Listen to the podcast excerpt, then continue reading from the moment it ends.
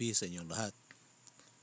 Ngayong gabi, medyo exciting ang ating episode kasi meron tayong actual interview ng isang dissertation writer.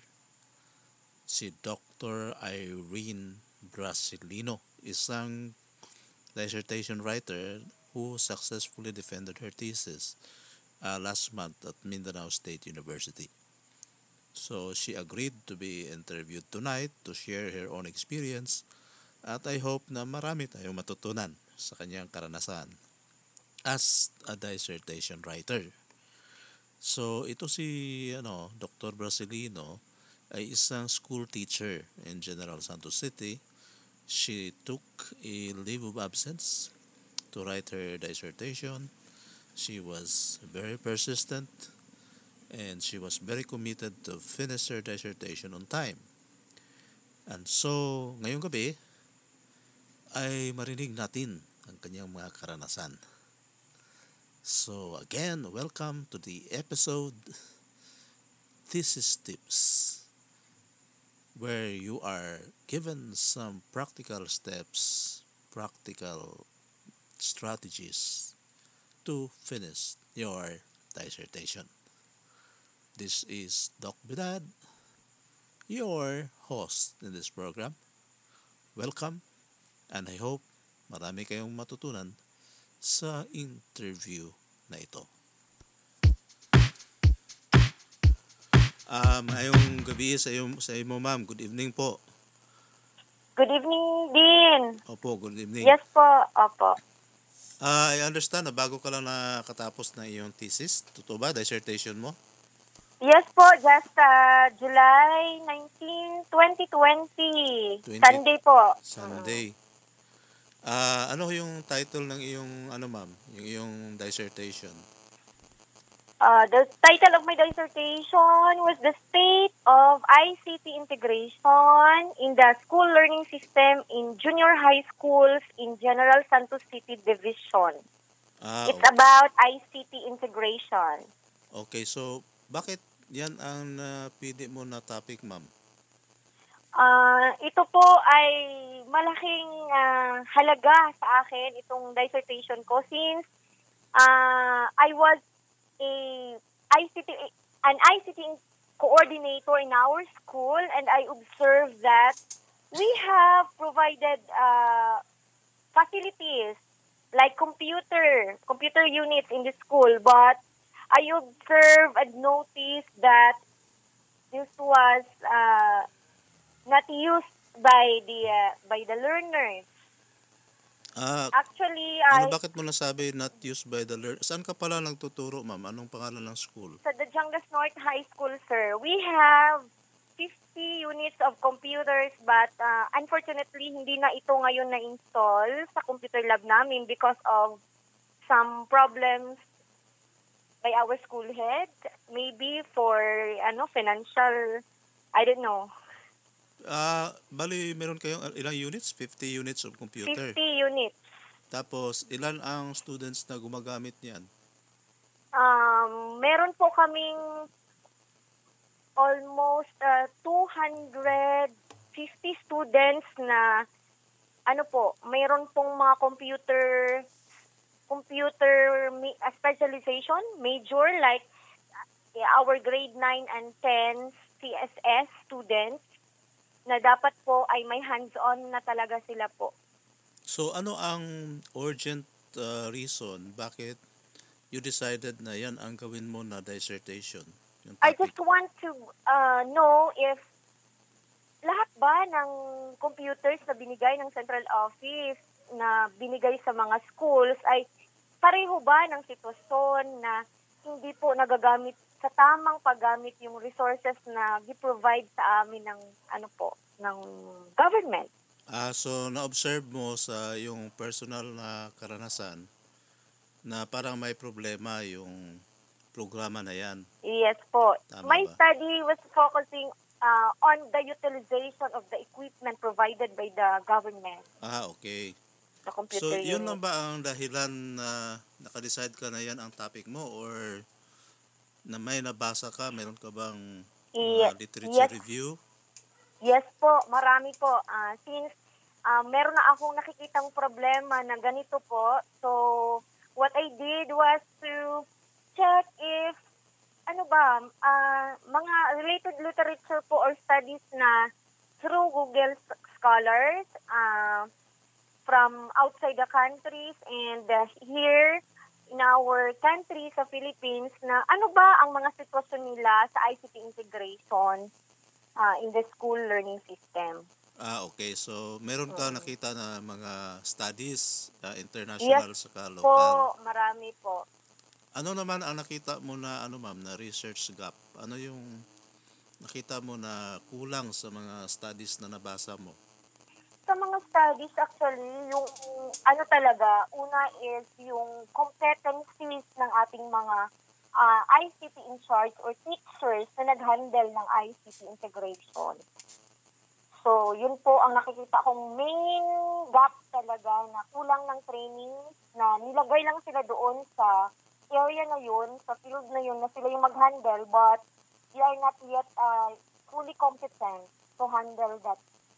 So, bali, ibig sabihin, doon sa nabasa mo, sa mga literature, lumalabas na may mismatch doon sa na-assign sa Yes. IT sa kayong training.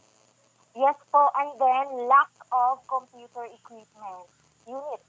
Ah, lack Kulang of talaga. computer Yes po. units. Opo. Okay, so meron doon sa nabasa mo ba ma'am, ano yung ginamit mo na research framework, paradigm ng iyong study? Framework. Ang meron akong ano, meron akong ginamit na tool sa aking ah parang ano sa auditing tool ng IT government, ng I- IT governance rather, na Qubit. Qubit 5 framework. Ano ibig sabihin ng which COVID-5? is uh, yes, we, yes, we have five variables there. They are meeting the learner's ne- needs. Una, about how how the teachers meet or satisfies the students in their needs in terms of ICT integration or ICT. And then uh, we have also, and I have also, ano, number two, COVID uh, framework uh, principle was this uh, covering the learning system end to end. Mm. And the next is applying a holistic, uh, applying a single integrated approach rather. And the number four is uh, enabling holistic approach. And number five is separating management from government. Ah, so yung lima na components na yan, ayun ang pinag-aralan mo sa iyong research. Yes po. It's, uh, para siyang tool na, it's a tool na uh, in-apply ko doon study to check if talagang itong i-provide ng government na infra or equipment ay talagang nagagamit holistic na paggamit po doon sa school sa school learning system. So, malaki ba yung coverage ng study mo, ma'am?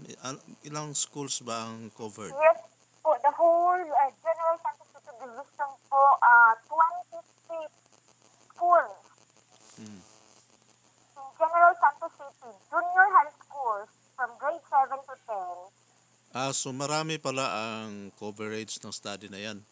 Hindi ka ba nahirapan, ma'am? Hindi naman po, ah, hindi naman, ah, okay lang naman kasi meron naman akong time frame, meron akong talagang nakasped ako on how to how to conduct my study. Ano ba yon Survey? Mag- Nag-survey ka? Meron bang survey? Yes, uh, po, uh, I uh, use the mixed method, uh, qualitative quantitative ang, ang aking uh, ginamit na uh, sa aking data gathering. So, meron akong survey instrument, meron din akong uh, interview. Meron akong interview through uh, K-Informant uh, and uh, I have also applied the SGD. Meron din akong SGD po.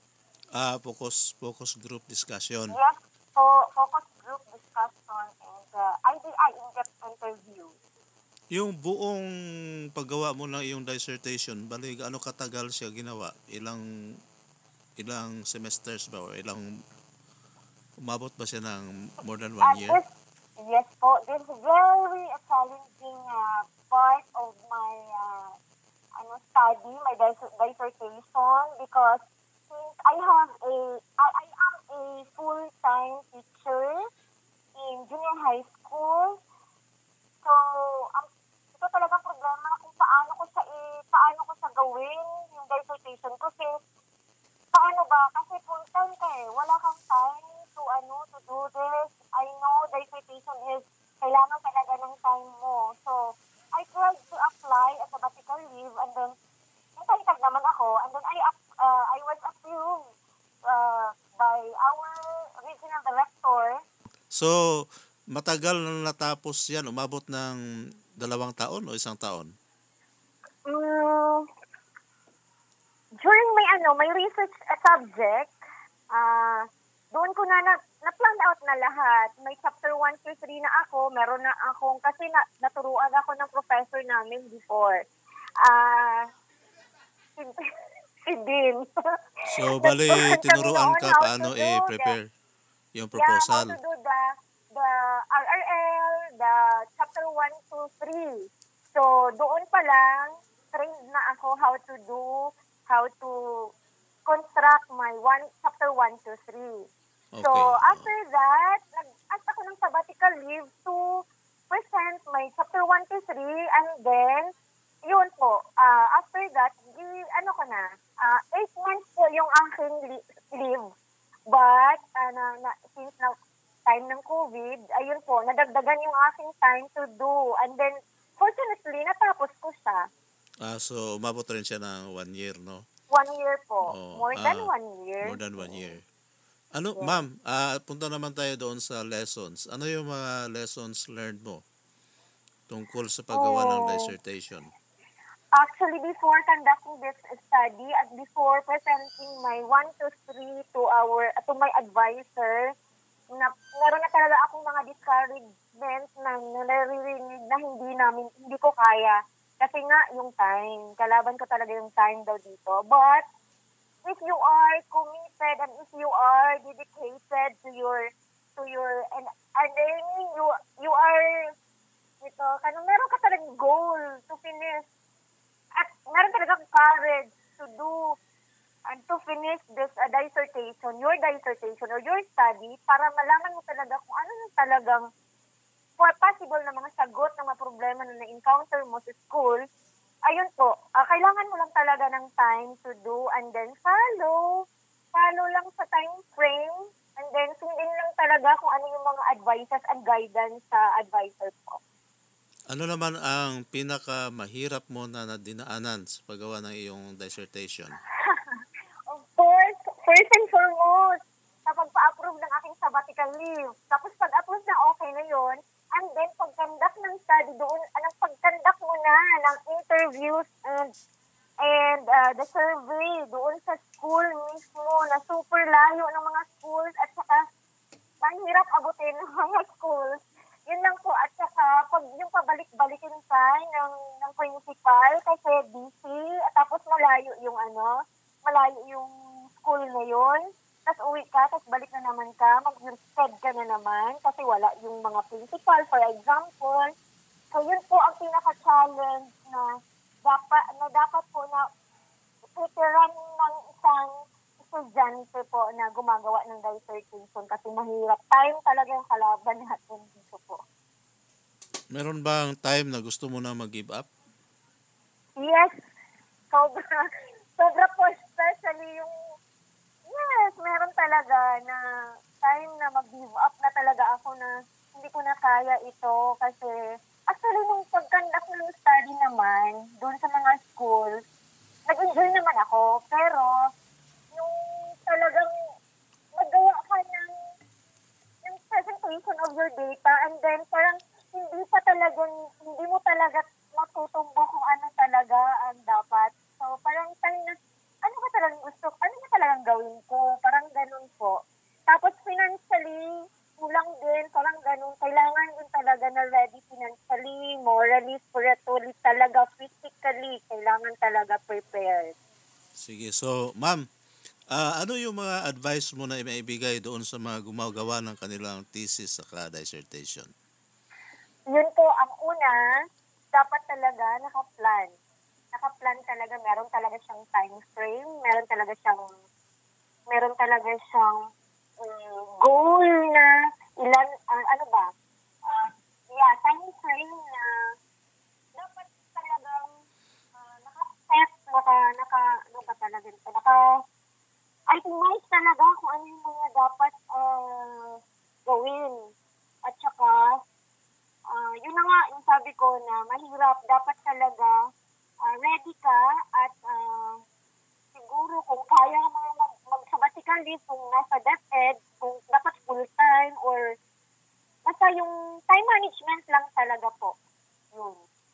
Ah, sige ma'am, daghang kayong salamat. Maraming salamat po, ah, Dr. Irene Brasilino for giving the time for this interview. Congratulations for your successful defense. Thank you so much po, Doc. Thank you. Okay, God bless. Bye-bye.